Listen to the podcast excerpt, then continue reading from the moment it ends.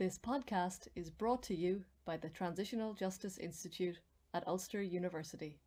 Learn more about our work, including our taught postgraduate programs in gender, conflict, transitional justice, and human rights, at www.transitionaljustice.ulster.ac.uk. Welcome to all of our attendees. Um, it's very exciting to host you all on our first uh, first webinar as part of the WPS 20 seminar series. I'm Catherine O'Rourke, I'm TJI Director and I'm um, convening the seminar series. Uh, it's uh, really exciting to see how we've been able to facilitate this international attendance um, through going online. So I'm grateful to you all for connecting with us. Um, this is um, the fourth in our series, uh, WPS at 20 seminar series. So whilst the others were um, not online, the recordings and podcasts are available. So I'll encourage you to go to go look those up. Um, and today I'm very pleased to welcome uh, my TJI colleague, uh, Professor Brandon Hamber, um, to give a paper on to give his paper on masculinities and WPS. Um, I'm particularly grateful to Brandon for being so accommodating about the the move to the online format and um, and indeed to uh, shaping the content of his paper. So um, to thank you. So Brandon's going to speak for about 40 minutes. Um, and at that point, then we'll move to Q&A. Um, so thank you firstly to Catherine, to TJI for giving me the opportunity to speak. Uh, it's been a really, really important uh, seminar series on, on WPS uh, 20 years um, down the line. Um, and I've been asked to really speak about the issue of masculinities and WPS. Uh, I sort of strangely have ended up producing uh, two papers for this talk. Uh, the first one uh, ended up really being about masculinities and uh, the social imaginary, which I would be happy to share with people. Uh, but on reflection and discussion with Catherine, really felt that actually the paper itself didn't focus enough on on the WPS issues, and, and people are tuning in, and there there are a lot today, uh, might want to be focused a bit more directly on that topic. So I'm going to try restrict my comments today a little bit more towards the WPS agenda and the issues of, of masculinities uh, in relation to that. Um, but by way of introduction, and before I sort of outline what I'll be doing today, um, I just wanted to sort of maybe say a little bit about how I got interested in this topic. Um, and it was partly through my own work and particularly with uh, a colleague from South Africa, Wilhelm Verwoerd and Alistair Little in Northern Ireland, where we've been doing a lot of dialogue work over the years with different groups and, and mainly with former combatants. Um, and I started through that process to really reflect on how I was using my own masculinities in different ways uh, in some of that dialogue work uh, and how we were facilitating both positive and negatively those processes and when we brought women into those processes and when we didn't. Um, and it started to get me really thinking uh, you know way back now a decade ago um, about what was really going on in that process and in post uh, conflict uh, processes, uh, particularly, and and and started a, really a journey of reading much wider on the issue of masculinities. Um, and what I found uh, through that process was that actually, although there's a massive literature on masculinities, much of that has come out of uh, the West. Um, uh, not that much of it actually focuses on conflict, although there's a growing focus on that. There's some really incredible work around global politics and international relations. People like Cynthia Enloe, who've written extensively on, on, on masculinities, but actually it's a relatively underexplored area. Uh, and where it is dealt with, uh, what I've seen is that it's largely talked about in a problematic sense and saying we have to address violent masculinities in the conflict context and in the peace building context, which is, of course, uh, correct.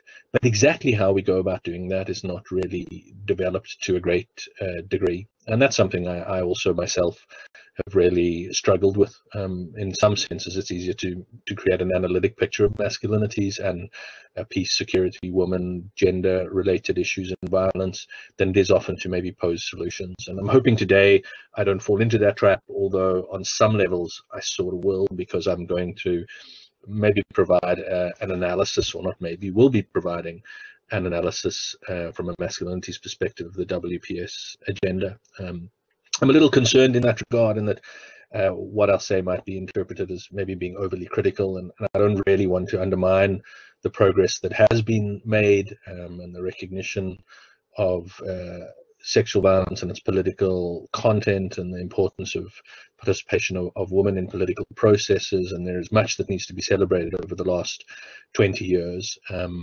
but what I'm going to do today is really just focus quite specifically on on the the resolutions around WPS and and sort of unpack them maybe with a step back from a masculinities uh, perspective and, and that might seem overly critical in how I do that and maybe overly general generalize generalistic in some ways um, but I'm hoping that what that would do is at least stimulate some discussion um, and uh, I'm drawing I suppose on the spirit of uh, Cynthia Enloe's idea of feminist curiosity, um, and we'll be unpacking and being critical in that regard. But I don't really want it to be seen as undermining that agenda in any way, rather um, to to be seen as building it into the future.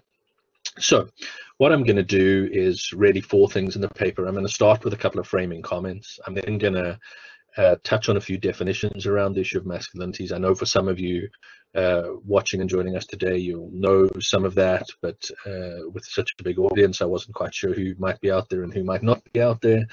And then I'm just going to outline what I would call three dominant trends in relation to masculinities in the WPS or linked to the WPS agenda more generally, and then make a final uh, conclusion, uh, which will be slightly wider and touch on that issue of the social imaginary that I started off on uh, earlier in, in the first paper that I, I prepared.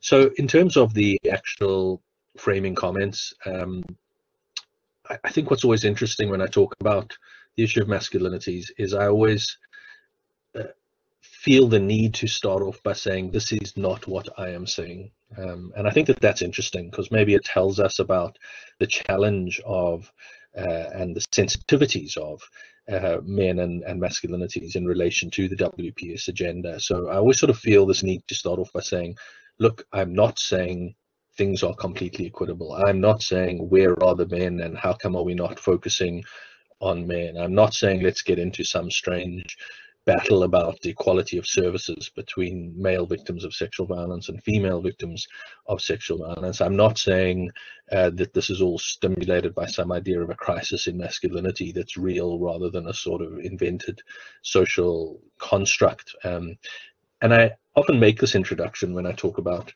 uh, men and masculinities um, because I think that the fact that I always feel the need to make all these introductory points in some senses points to uh, some of the challenges around masculinities in and of itself and the sensitivity uh, sensitivities of of of the issues that we're actually dealing with. Um, so I wanted to sort of make that uh, by way of a sort of general introduction before maybe getting into the definitional issues and the the WPS agenda specifically. Uh, and we can take that up in question time and, and maybe uh, someone else can uh, postulate as to why I feel the need to sometimes make all these caveats before I start. Um, and I should add that there's actually another caveat for me, which is that actually so much of what is written about gender broadly and also in terms of uh, conflict particularly, it really comes from a very heteronormative context. Um, and I'm not even sure in my own work that I've really extended that boundary uh, sufficiently. But let's take up some of those framing comments um, in the in the question time. So just moving on to the definitional issues, the second part of the paper, um, and I know for some of you out there, this is something you would know very well, uh, but I, I, sort of feel the need to just make a few of these definitional points before I get into the agenda specifically. And, and for simplicity's sake, when I talk about masculinities, uh, drawing on Connell's work, I'm really thinking about the multiple ways, and he used, uh, she used this really good phrase, which is ways of doing male. So the multiple ways of doing male. And uh, that is such a broad scope of things. Um, you know there's masculinities performed in the boardroom in the tribal council on the battlefield in the gay nightclub in the coffee shop where your metrosexual barista serves you coffee uh, by the novelist who writes erotic cowboy novels or when you go to your before the lockdown your taekwondo class uh, in the evening. There's so many different types of of masculinities. Um, and masculinities themselves are always relational um, and in in a sense they're also ideal Um, they're ideal types. And uh, Connell's concept that many of you, know, tuning in would know uh, of hegemonic masculinities is really important for me because it does sort of make us think of the different types of dominant forms of masculinity.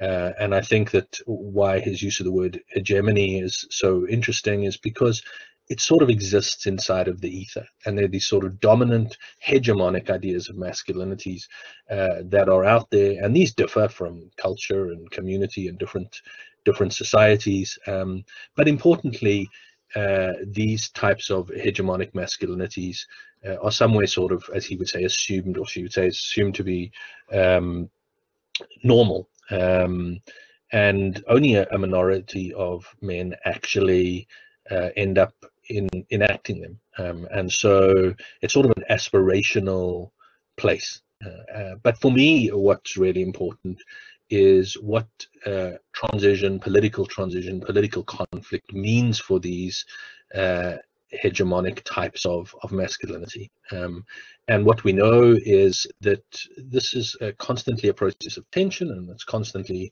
changing. Um, and one of the challenges, and I'll come to this when we talk about the WPS agenda, is that we tend to think about these dominant hegemonic ideas as really being in the conflict field about sort of soldier warrior type masculinities. Uh, but actually, these masculinities that are dominant and subordinate in different ways uh, exist in all sorts of spaces. You know, arguably, the sort of neoliberal politics of there is no other choice and the, the way politics plays itself out and the securocrats that exist within our societies these are also forms of of uh, uh, hegemonic masculinities and so they're always in a process of of change um, and i'm reminded or recently was looking at the british army's new recruitment campaign um, and their new recruitment campaign is aimed at what they call Generation Z, so the 16 to 25 year olds. And they, and they came up with this set of posters for those of you who haven't seen them, which are quite remarkable. You know, the, some of them, for example, I'll just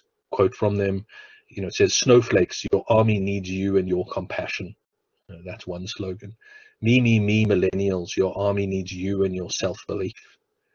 And then another one, phone zombies, your army needs you and your focus. Um, now, this campaign actually was incredibly successful in terms of recruitment numbers, uh, but it talks to how masculinities can be changed and, and reflected in all sorts of different ways. Because while this sort of new idea of the millennials, which I mean, partly these slogans are insulting, I, I showed them to my young son, and, and he felt many of them were quite insulting actually, but they're also built on the background of uh, the old recruitment uh, uh, First World War posters of Lord Kitchener that your country needs you. So, you know, whilst enacting something new, they're also enacting something very traditional traditional um, and and old and old school. So I know those ideas of multiple masculinities, of hegemonic masculinities, of masculinities being in contestation with each other. For many of you listening on this call, this is not something which is new, but I felt by way of introduction I needed to to make those points, um, and they do feed into some of my my later uh, some of my later later comments. Um, so to move on to uh, WPS uh, specifically, uh, what I'm going to do um, is really just point to what I've said is three dominant trends, and, and, I'm not the first person to point out some of these trends, um, and I'm going to base it largely on, on, on looking at the, the various UN resolutions. So, and again, it might be slightly unfair in that there's much work going on around the the resolutions and how these are interpreted and used in different in different contexts. And so my focus is maybe a little bit overly critical and limited, uh, but hopefully it'll stimulate some form of discussion. So I'm really going to make three points in terms of my dominant trends. And, and the first of those is that when we look at how masculinities are, are talked about and men and boys in particular, that the focus is generally violation centric. So it really focuses on either as men as perpetrators or as uh, men as victims of sexual violence. And, and, the second trend, and I'm going to unpack each of these, uh, concerns this idea of participation and engagement. Um, so men participating with women for change uh, around, particularly around issues of sexual violence. Um, and I'm going to extend that argument and say, how does that manifest itself? Well, it seems to be that it largely manifests itself in relation to individual and sort of project-driven interventions rather than a conceptual idea of, of structural change. And then the third uh, area that I'm going to to focus on in terms of dominant trends, I've just called how change happens, but it's really looking at what is sort of the underlying theory of change that's going on. Um, and again, this is not new. Many people who've written about WPS have said this, so it's not just me, but that it, it really comes from a very sort of liberal policy framework. Um, and that to a large degree, this constrains our vision of how we think about uh, masculinities.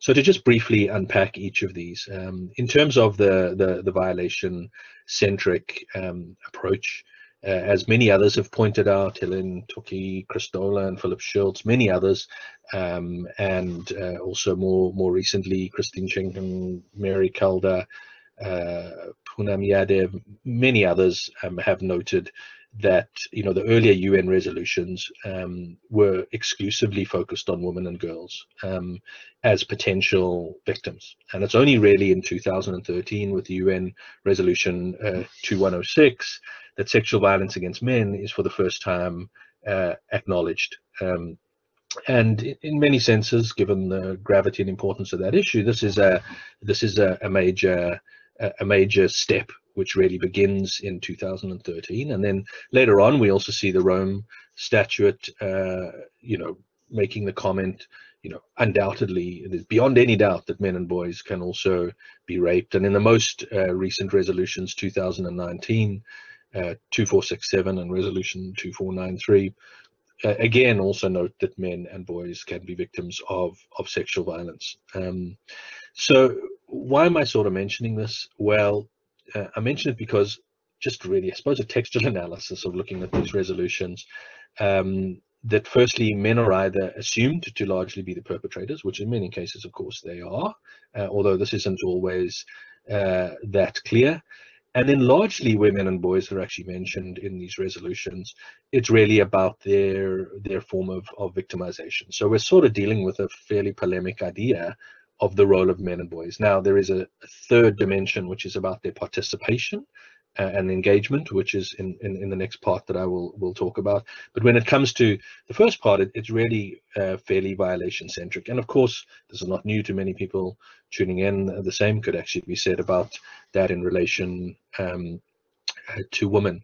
But the point I'm making is that a textual reading of these resolutions really limits the idea of masculinity and in some senses mirrors the critiques of the resolution, their resolutions in relation to women, that their violation and fail to take into account the multiple roles of men and women in in conflict uh, in conflict processes. Um, so, what is the consequence of this? Well, there are multiple consequences for me, um, and the first is that as important, and I wouldn't want to minimize the serious impact of violence against women and the role of men in that, and also of men as as, as victims. Um, but in most conflicts, most men are not violent, and most men are civilians in war. And uh, we need to be asking very serious questions about uh, how men respond to war, both positively and negatively in different contexts. And by looking at just these sort of polemics of victims and perpetrators, we, we tend to miss this middle piece. Um, and that includes all le different levels of vulnerability, whether that's men as refugees, whether it's uh, young young boys and how they're trying to renegotiate the environments that they're in. But the polemic, in, in a sense, misses this middle level. Um, of course, it also misses that many women are complicit in uh, the development of of violent uh, of violent masculinities. Um, and then it assumes that men themselves cannot really be uh, really be vulnerable. And where they are vulnerable, uh, and are victimized, it tends to lead to the sort of discourse around emasculation. And I think that Philipp Schulz's work on this recently is, is really instructive, where he also talks about uh, that this sort of misses the fluidity of the responses to different types of, of violation. Uh, most importantly for me, I think it limits the way that we think about how men uh, react to war. And of course, we know, and there's lots of literature on this, that you know after war and a return back home of many men try to re-establish traditional roles and they enact various forms of violence. And this is really important, and, and I wouldn't want to be minimizing that. But equally, I think that if we want to use that term, the social imagination of what happens after war tends to fall in that direction, rather than saying actually the responses to this are are really multiple. And the work that I did with um, Elizabeth Gallagher in in Northern Ireland, uh, where we were looking at sort of post-conflict Northern Ireland, um, where indeed, yes, of course, we see a continuity of hypermasculinity in terms of paramilitary groups post uh, the conflict. But actually, our research with young men uh, really showed that many of them tended to uh, act out against um, uh, against themselves in many senses in the first instances, uh, with high levels of uh, suicide, self-harm, risk-taking, uh, risk-taking behavior after the conflict. So emerging from the conflict with low self-esteem, with lots of mental health problems. Um, and I say this again, not to minimize, but to, to really point to the sort of wide range of, of responses that we might see to, to conflict. So rather than really being these young men who emerge from the conflict as young lions enacting masculinities in a certain way that's violent and harmful to others, actually they're enacting that in a very negative way uh, in terms of their own their own sort of uh, their own own types of of, of mental health. Um, so. Uh, in a sense, I think we need to be much more attuned to the multiple roles, uh, where yes, different men after conflict reassert their masculinities in very negative, toxic ways. Actually, many other men might just acquiesce to that process. And of course, there are also those who might grow and change. And I say all of this because I think one of the key lessons on the literature certainly and in practice around masculinities is amplifying these multiple forms of masculinities is one of the ways that we can start to challenge particularly toxic and violent uh, violent uh, masculinity. So not to minimize but rather to challenge. So in terms then of my second point uh, the ideas of participation and engagement. Um, so there seem to be a part of the resolutions which focus on uh, this issue of victimization and perpetration. But then, uh, as we've seen from 2013, also this call for uh, men to be much more engaged in leadership and young men, particularly uh, in also furthering the equality agenda and women's role in peace building um, and so on and so forth. So resolution in 2013-2106, in enlistment of men and boys in the efforts to combat all forms of violence against women are central to the long-term efforts to prevent sexual violence in armed conflict and post-conflict uh, situations. And these again are reiterated in resolutions in uh, 2000 and 15, um, and again in the two resolutions in 2019. Um, but what's interesting, and Christine Schenk and Mary Calder and Poonam Yadav in a, a, very recent paper actually make this point, and I'll just quote from them. They say, in terms of the 2019 resolutions, that these actually fail to either advance the limited concept of engagement by men and boys or make any reference to the positive roles that can be played by men and boys in securing sustainable peace. So they're almost saying to me that it's, it's it's like something which is now added in a bit like and men can also be victims of sexual violence rather than really starting to unpack what does that actually mean and and that's an incredibly difficult question which i don't really have have the answer uh, to um, and at the risk of of being overly critical as i've said multiple times um, and not to uh, undermine the important work that's going on the way that this tends to manifest itself is really at a project level.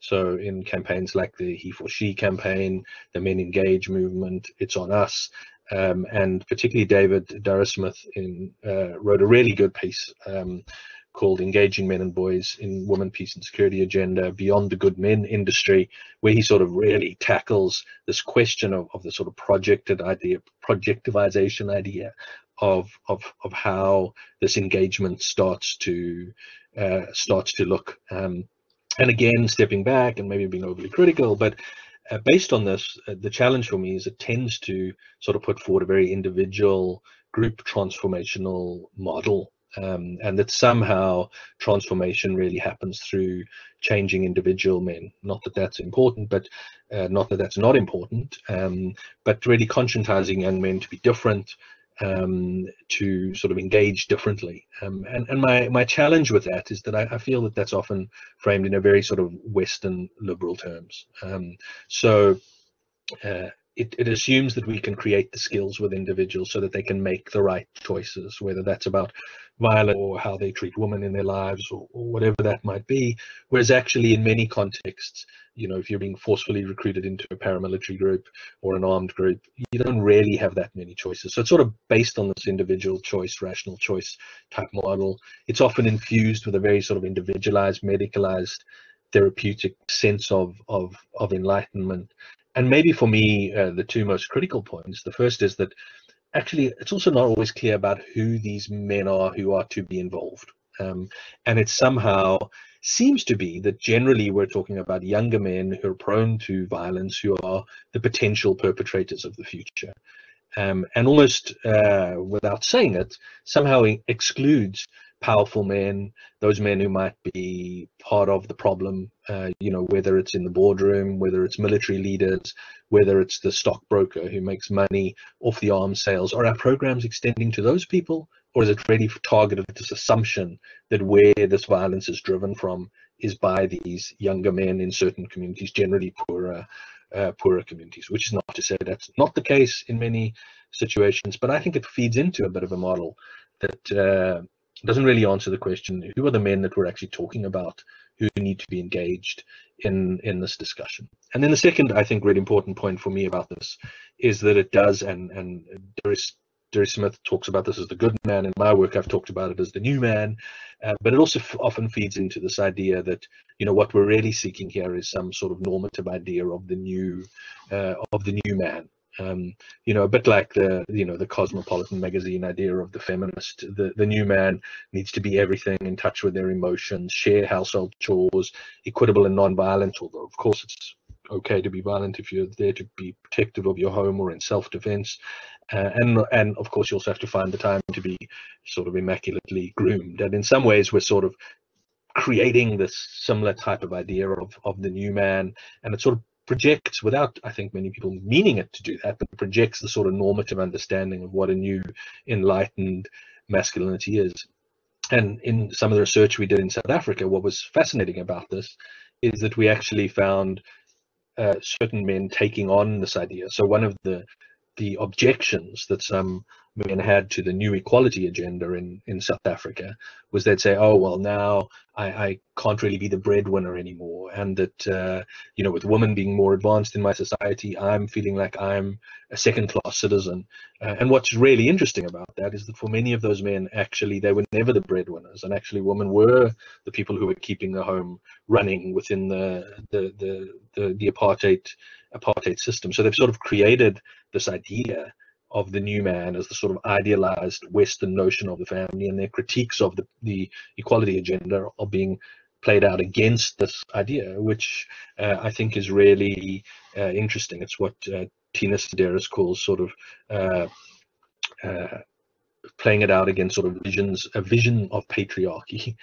Um, and and so for me, I think that that idea of the sort of the new man uh, almost gets reinforced by this idea of engagement. And we have to work quite hard to try and think about what does that engagement look like uh, in, in in a different way. And, and I think that links really to the final point in this uh, this, this section, which is that um, I'm, I'm still not really sure what the sort of partnership relationship is. And, and I think uh, to some degree the wording of these resolutions almost projects a fairly functional and instrumentalist idea that women's security is somehow linked in a very functional way to men. Um, and actually, what we know is that those gendered relations and those gendered clusters are more, much more uh, nuanced. And so I don't really have the answers, but it's to point to really my second challenge, which is what does including men really mean? And how do we extend that beyond a very sort of individualized project focus um, to recognize also that many of the masculinities and violent masculinities are fueled not just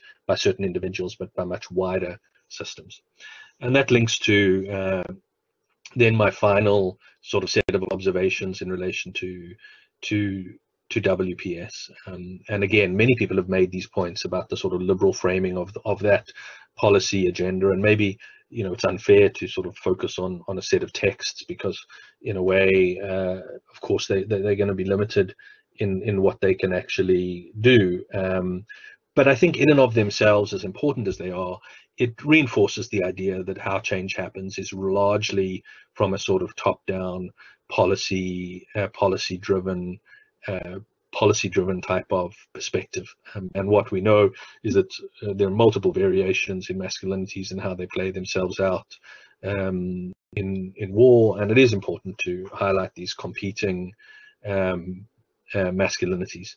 Uh, so I guess what I'm trying to say is that on some levels uh, by by that limited focus on engagement and the limited focus on either perpetration or or victimization, we sort of miss the wider systemic picture, which I guess is many academics would make that uh, make, make that type of point. But I think that it's quite important because it does raise questions about where do we think and how do we think change is going to happen, which is really my my third area of, of observations. Now, in fairness, the later resolutions do begin to acknowledge this.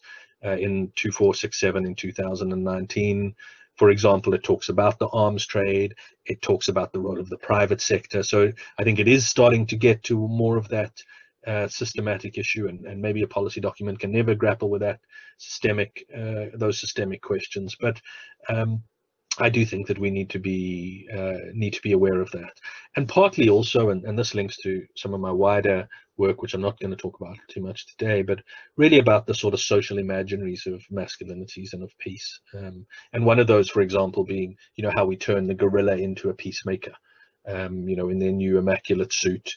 Uh, and you know hostilities have ended and they've been sort of reformed in some shape or form. But actually very often what we see is they're still operating male centric governments. They're still the big man who is in control. And all we've really done is shift the the, the, the terrain of the masculinities from a sort of very obvious violent form of masculinity during combatant times into a different type of masculinities. And, and how do we deal with that within the WPS agenda, I find uh, quite challenging, uh, as I'm, I'm, I'm sure many of you do.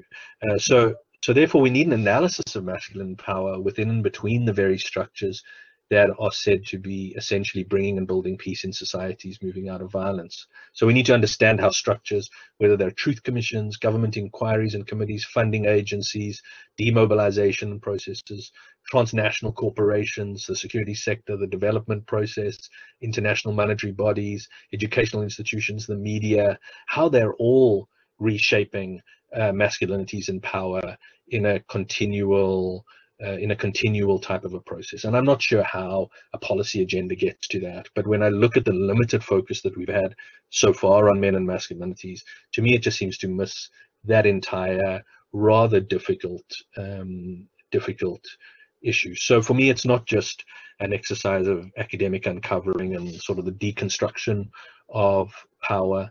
Uh, it's it's a question of policy making in which we need to understand the drivers of violence which are beyond the control of the actions of specific individuals or specific groups, and they're embedded in a much more complex uh, set of uh, corporate entities and state, private sector, and and and the media. Um, so, how do we really move beyond that sort of very liberal conceptualization of gender relations and and democracy? So, for me, uh, maybe it's a bit of an overly academic point, but uh, my third sort of area is really saying there is a sort of a structural and systemic failure about how we're understanding the operationalization of masculinities if we're only seeing it within perpetration and changing certain individuals and certain groups. And again, just for argument's sake, I'm being quite simplistic in how I'm I'm putting that forward.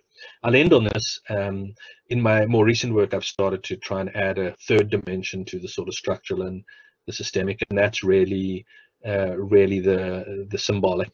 Um, and I, I, think the point I really want to make by that, and, and I'll conclude with this, is that in terms of masculinities, the failure is equally evident in the victimhood many men now claim. Um, so as we know, there's been this sort of reclaiming that men are somehow now the new victims, blah, blah, blah, and we can have a discussion about all of that. Um, but I think that there's also failure for many of us in terms of how we project something different. So even the term like backlash, which I've used so routinely in my own work, implies things are entirely on track. We're entirely on track, and we knew exactly where they were going. Uh, and somehow now there's been this backlash against it when actually we're not quite sure where gender relations are going. And it's not really um, the WPS agenda itself is not really a completely technical, legal, and um, and and and rational uh, process. So for me, this mirrors the types of relational and technocratic debates that have dominated the building literature for decades now. Yet those of us who work in this field within governments or communities know that peace is not really made through the law or in the boardroom or at the negotiating table or in the therapy room or at the community workshop, uh, all because everybody just suddenly does the right thing in some sort of rational, calculated way.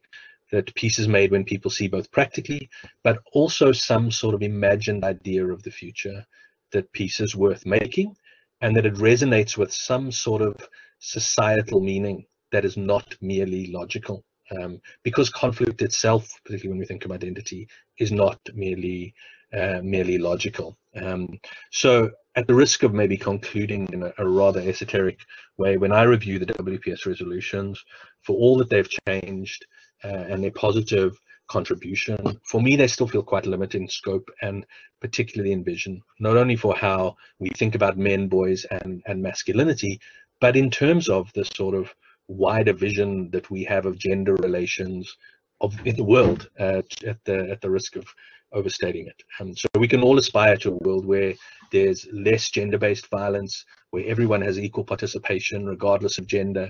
But there is something that feels rather unremarkable when it becomes it uh, comes to the sort of vision that we have uh, whether it's in the sort of new men conceptualization of, of gender relations. So if men and boys are to subscribe to a new future, it seems to me we need a much more radical social imagining uh, of what new altered gender, gender relations uh, might actually be. So, so thank you very much, and I, I look forward to the, the questions and comments. Thank you, Brandon. Thanks very much. Um, I'm going to just enable people's audio now. So if you would, uh, I know we have a, a text question already, but um, if you'd like to ask a question, if you can use your raise hand function and you can, we have enabled your audio now, so you, you should be able to speak. Um, Brandon, we've had a question come in already uh, in the written text. Um, so let me just find that. Um,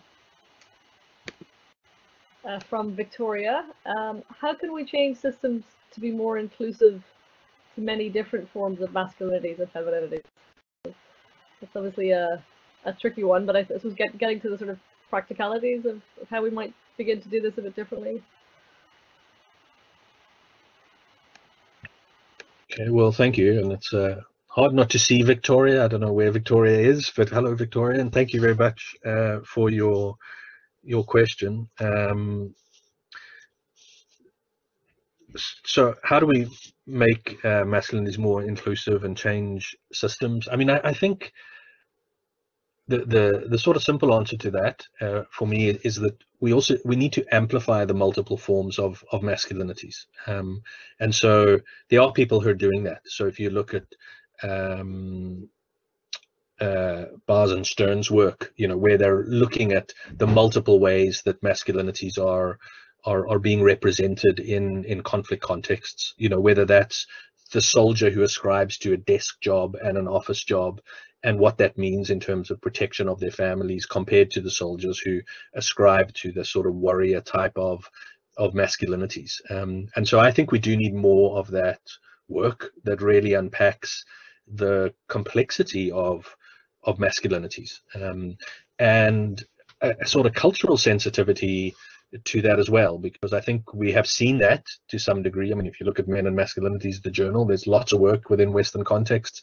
around emphasizing these multiple forms of masculinities. Um, but I think in the conflict field, we really need to do that. And uh, one avenue very directly for me in relation to that, and one of uh, our PhD researchers, Seamus Campbell, has just written a great PhD on this very topic, um, is, is to also look at uh, civilian men I, I think that so much our work is focused on um, competent forms of masculinities, and now there's also a shift towards maybe thinking about some men as vulnerable, whether it's through sexual violence or refugee uh, issues um, or migration questions. But to me, there's this you know maybe research which look more at how do civilian men cope with war and cope with conflict um, so i think that sort of amplification is what starts to create I don't know if it creates more inclusive systems, if that's your question, because that's a much bigger question. But uh, but I think that amplification for me is is, is really important, and I'm seeing it in lots of people's work at the moment. Um, but uh, I think we need more of it. Thank you, Brandon. Um, we've had uh, one more written question come in, and uh, and then I, a raised hand too. So it's um, is it even it's from Jose? Um, is it even possible to address masculinities in DDR and SSR processes if the structural systems in place uh, remain in place in countries? Um, they push for a very specific way of being a man. So is it possible to address masculinities in DDR and SSR if the structural systems in place push for a very specific way of being a man. So I suppose it's the idea of sort of addressing masculinities through DDR and SSR if uh, broader gender norms in society remain fairly stable. Yeah, I mean, well, thanks very much for that question. I mean, I don't again know if I have the the exact the exact answer to that because in a way, it's really linking with the third sort of cluster of comments I was trying to make, which is that whatever we're doing is happening within these really big powerful systems where masculinities are embedded in all sorts of different ways whether that's in the the arms industry whether that's in the financial industry. And so we're sort of getting into these really big systemic type of, of questions. And, and and all i can say in uh, with with all due humility is that maybe just acknowledging that actually what we're dealing with is happening within these contexts is is is, is a first uh, an important step maybe not a very satisfying one uh, but a first an important step. Um, and i think with ssr and ddr particularly um, you know if we look at how those processes are run uh, yes there are many positive things that are going on there in terms of the destruction of weapons and other types of issues but they're still often driven in a very masculine driven way. You know this idea of sort of counting the guns. You know if you look at a lot of footage of these programs it's you know military people overseeing it in military uniforms. Um, and so in the very process of the destruction of certain types of military architecture. We're showing that the guarantees of the, that military architecture are other people in the military. Um, and so to me, there must be other ways of doing that. And of course, we've seen community rituals and sculptures being created and, and really impressive pieces of artwork. I saw one recently uh, in, in Colombia where they'd, you know, built this floor, a woman had built this uh, room, you know, out of weapons that were I suppose hammered down uh, in in some way.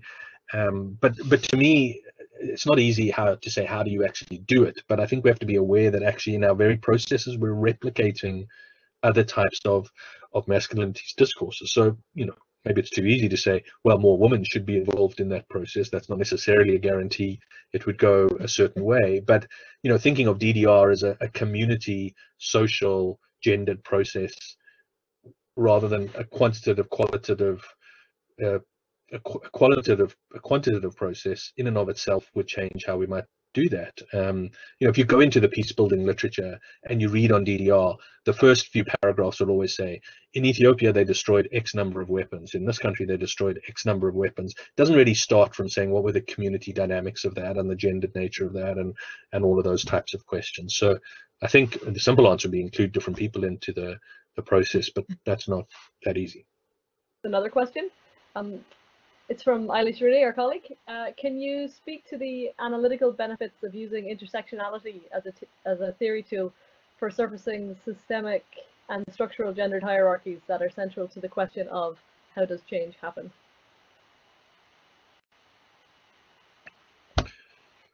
Okay, thanks, Eilish. Um, sort of feel like you, you you would know the answer to that better than than me uh, in terms of your expertise on uh, on intersectionality. Um, I mean, but I think the way that I would use it uh, mostly is in relation to masculinities is really thinking about how masculinities themselves are intersectional in so many different ways. Um, and even that critique I raised around the sort of new man discourse is somehow missing the fact that men are approaching relations, say in their families, from very different class positions, from very different ethnic type of positions and cultural types of of positions. And so, to me, it's something which just has to sort of run all the way through the the analysis and and I know from your own work you guys have already done that but um, you know when as I as I did in this paper really just look at those resolutions in a more sort of textual way the sort of nuance of intersectionality is just nowhere to really be seen. Uh, running across uh, how um, you know what engagement means to you know a young boy who's living in a you know what what does engagement with about uh, reducing sexual violence mean to a young boy who is uh, you know living in a in a gang culture in a certain community who's struggling to get food every day compared to a young boy in a middle class school who's been given a lecture on the liberal choice of you know what it means to be violent or not and how to control your emotions. I mean uh, those are just for me such fundamentally different issues. Um, so it's maybe a very narrow way of thinking about doesn't quite address the systemic hierarchies question uh, but for me as a really important analytical tool on how you might think about uh, those issues so you could run it across the three points that i made uh, completely, uh, I would think. Uh, have a question here from Mariana, uh, one of our LLM students, and she's quoting, she's got a quote here from Philipp Schulz, who's, who's also with us. Um, a masculinity's perspective can also imply risks of reinforcing an exclusive understanding of gender as only referring to men and women. Um, how do we challenge that, that risk? Well, if uh, if Philipp's here, I should get Philipp to uh, answer answer that question. Um, but it was a little bit linked to one of my caveats, maybe, which is a little bit thrown away at the beginning that that I should have developed a little bit more. But I do think that even the way, and and I would say even in my own work, I'm sort of guilty of this. The way we frame masculinities is still within a sort of very heteronormative idea of what is changing or not changing within certain gendered relations, which tend to model a fairly Western heteronormative sense of of uh, of masculinities. Um, now, partly uh, in the part of the papers that I didn't really develop here, but it's where I sort of find the idea of the sort of social imaginary quite interesting because I think that uh, without some sort of sense of of, of thinking about the future and, and, and sort of projections of what uh,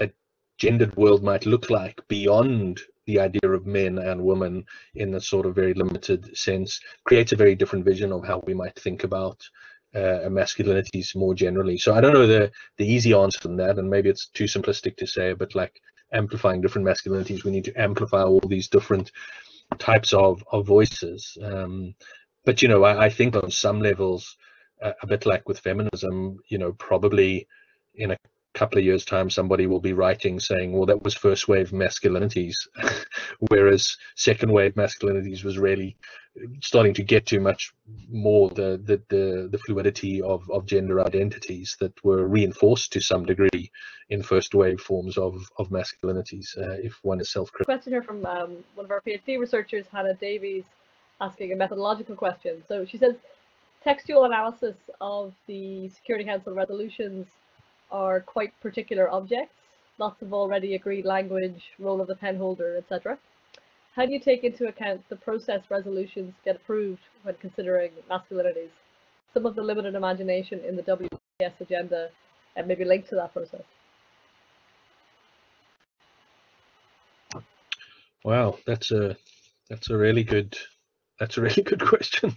Um, I mean, I suppose it, you know, in I, I'd need to be honest and say I haven't, I didn't really in this paper consider the processes of how that played itself out, and that would be really interesting to look at how different groups have lobbied and and uh, the, you know what gets taken on board and what doesn't get taken on board, and so I think it's a a really uh, really valuable point. Uh, seems like a good PhD topic for us to be uh, advertising, uh, Catherine. Um, so I haven't really taken that on board, and I don't know if I could really um, pontificate about that in any way. Uh, I, I, what I would say is that although I was there referring largely to the textual analysis, what I was maybe putting that next to was not the process, but also the literature. So there is a, a massive literature on uh, on on these issues and on masculinities uh, particularly and i would say I can't say this completely empirically and scientifically, but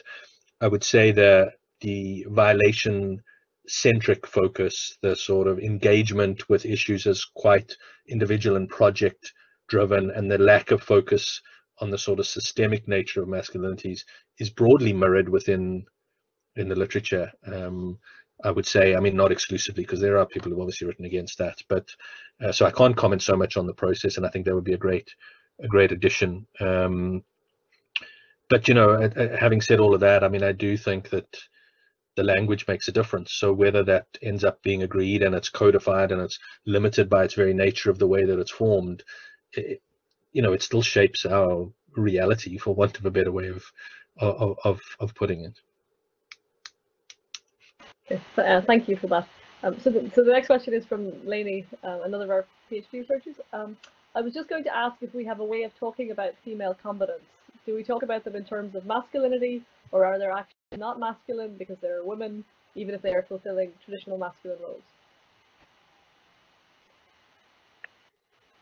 So yeah, I often get this question, and I get myself tied up in knots trying to answer it. Um, so for me, masculinities are a representation of a certain, as I said, ways of doing male. So it's not necessarily restricted to the female or the male body in that sense. It's a set of of practices. So, um, you know, in the same way as we can talk about certain women politicians enacting forms of masculinity, uh, you know, I would say the same in terms of of of competence. Now it creates all sorts of like really complicated intellectual problems that I haven't quite got my head around. But my short answer is that it's not restricted to the body in which it's enacted from. It's rather a set of practices against a set of normative social assumptions about maleness, um, if that makes any sense, but uh, would be a good thing to be debating. Uh, I struggle with it a little bit myself, but I don't I don't see it as a restricted in that way. That's really helpful. Thank you, Brandon. Um, the next question is from Struan Kennedy. Is there an issue in the branding of masculinities where certain militarized expressions continue to be so successful in quote, selling their notion image of the heroic male. If we compare this to how alternative violent masculinity is represented, it tends to be less able to embed its values in audiences. It would seem difficult to challenge the former as it's historically legitimized, or is the challenge in somehow making peacemaking, peace building more dramatic or exciting? So the the when I at the beginning I said that I'd sort of done two papers. probably the first one, which is about the social imagination and social imaginary and masculinities, probably touches more on this question. Um, and I think that you are completely right that in a way, um, one doesn't seem to be able to challenge the dominance of certain types of uh, masculinities, although these are continually changing. So the example I gave of the, those posters, for example, I think that they're always fraying on the edges. It's never, uh, you know, as who's it? Clutterbuck, I think, says, you know, masculinities have always been in crisis. um, they're, they're, always being challenged in different types of ways. Um, and I don't have the easy answer to that, but what I point to in the other paper that I wrote uh, is really that I, I don't know if we as those of us who are interested in alternative different types of masculinities have a way of of projecting a different idea of the world that is actually um, something which people can ascribe to. Um, and so uh, we have tended to push that forward in such a limited type of a way and that's been constrained by our liberal notions of policy change of what participation actually means. So when we're asking people to ascribe to say a different world we don't really know what that actually really is. Um, and so it makes it easier for people to ascribe to what they already know. Um, so actually in the other paper I talk a little bit about Fukuyama's idea of the end of history, and, and obviously I think that that's a bit of a, a ludicrous notion. Um, but by way of example, I mean, you know, what he then says is like the ultimate form of government is the EU. And if you think about something like the Brexit referendum, we were, you know, forced to choose between uh, the, the EU or uh, leaving the European Union.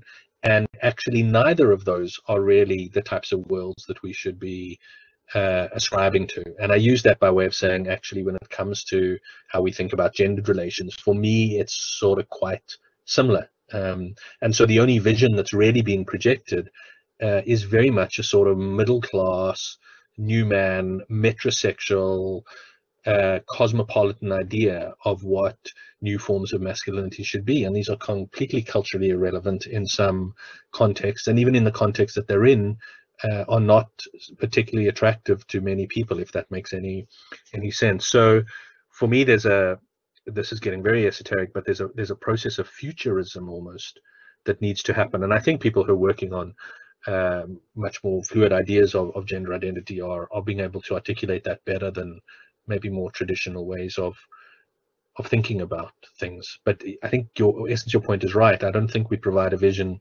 for the future beyond a very limited liberal notion of equality.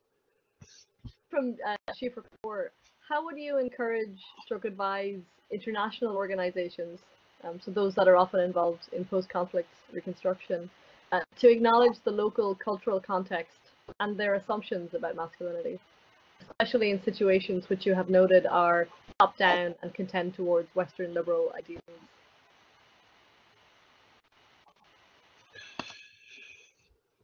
Um, don't know. I'm always wary of how I would give advice. I guess. Um, I mean, as a researcher, you know, one of the ways to answer that question, short of giving advice, is to say, can one do proper research to amplify the different types of masculinities?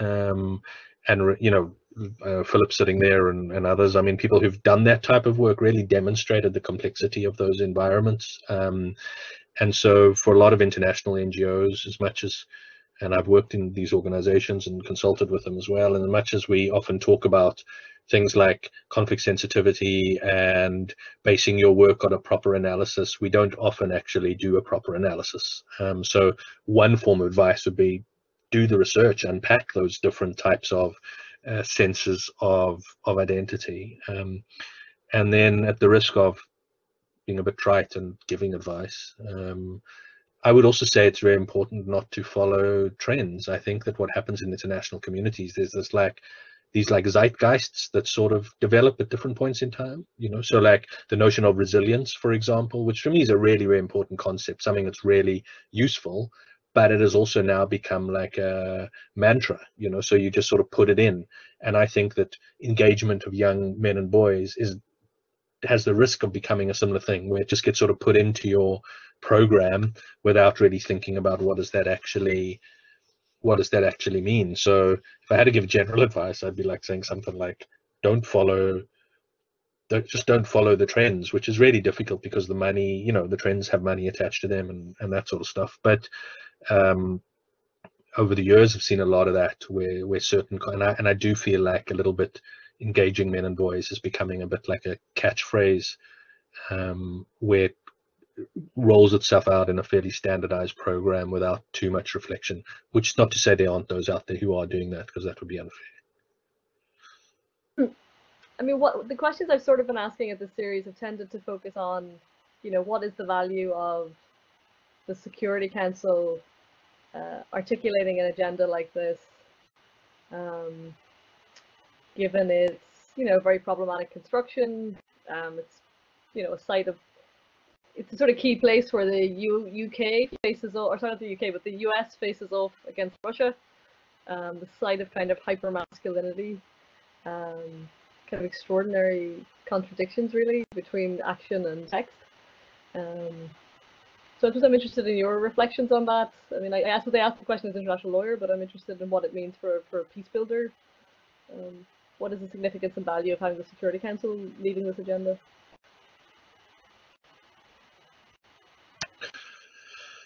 Well, I suppose, I mean, in some ways, you know, just as I said, despite the critiques that I was raising, I mean, it is unquestionable that uh, since the adoption of 1325 and the, the multiple resolutions since that, that issues of uh, you know women's involvement in in peace building, the recognition of of rape as a war crime, resources towards those issues have changed massively. Um, and so, although I would be critical of the limits of that as I was in the in the in the paper, I mean, in and of itself, I think that points to the value when something does get driven from the top down that it can make that it can make change. And so it would be naive to say, or, or I don't know, whatever, not valuable to say, well, because it doesn't get everything right, we're not going to bother doing it, uh, which I know is not what you're saying, but like to me, that in and of itself is a demonstration that actually you can do